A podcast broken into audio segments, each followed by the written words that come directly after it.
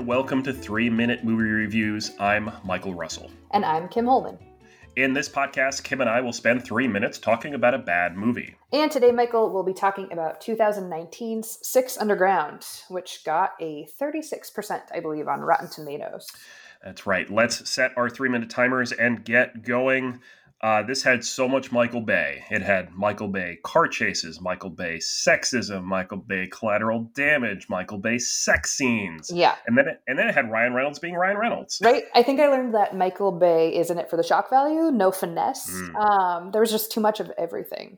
Yeah, it was the whole way through. You you started watching it actually before me, and both of us, I think, at the same points in the movie, though, at the same time, like felt the exhaustion of watching this movie. Yeah, there's a moment 43 minutes in because I paused it to see where it was. and that's when it was like, and now you're all caught up. And I was like, it took us 43 minutes to drop Yeah. that line. I needed yes. a nap. it took forever because that opening car chase scene I think was about 20 minutes with like s- over six different songs Right. throughout it and was just Dozens um, of casualties. oh d- dozens of casual more than that I One think eyeball.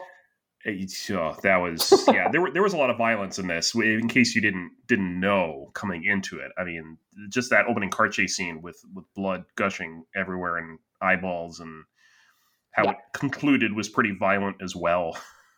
Indeed. Um, but it also seemed to have this very kind of Suicide Squad esque character title intros throughout it. Yeah, I feel like he was trying to stylistically grab at things that were just beyond his reach a lot of the time. We talked about Mhm. kind of the ending having a Quentin Tarantino vibe, sort of, kind of.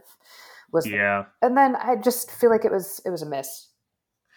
the whole yeah. I mean, the whole thing was a miss. Ryan Reynolds was maybe not the right person for this this job, this role. It felt very Deadpool by default. It did, but it didn't because he felt it felt almost like he was tired through the whole thing. Yeah. You know, there were times when he kind of came out. He he had a little bit of Deadpool that would come into it. Like at one point during the the the final action scene on the boat, where he's like, "Oh my god, I didn't think that would actually work." That was very Deadpool to me. Yeah. and I would have liked to have seen more of that through it, but we we didn't because Even with 43 minutes of backstory. uh, 43 yeah it is just so much um I, I think what also led to just my exhaustion throughout this whole thing was the cinematography um very michael bay again low angles high saturation and contrast throughout and it was just ugh Yeah, agreed. It was just like too much is the name of the game. I am a literal ADHD person. Mhm. I love distractions, and yet I was like, all right, we're going from there's death, there's a car, car montage. Now we're in Italy. Now we're here. Like I was, I, Michael Bay, calm down. I don't know.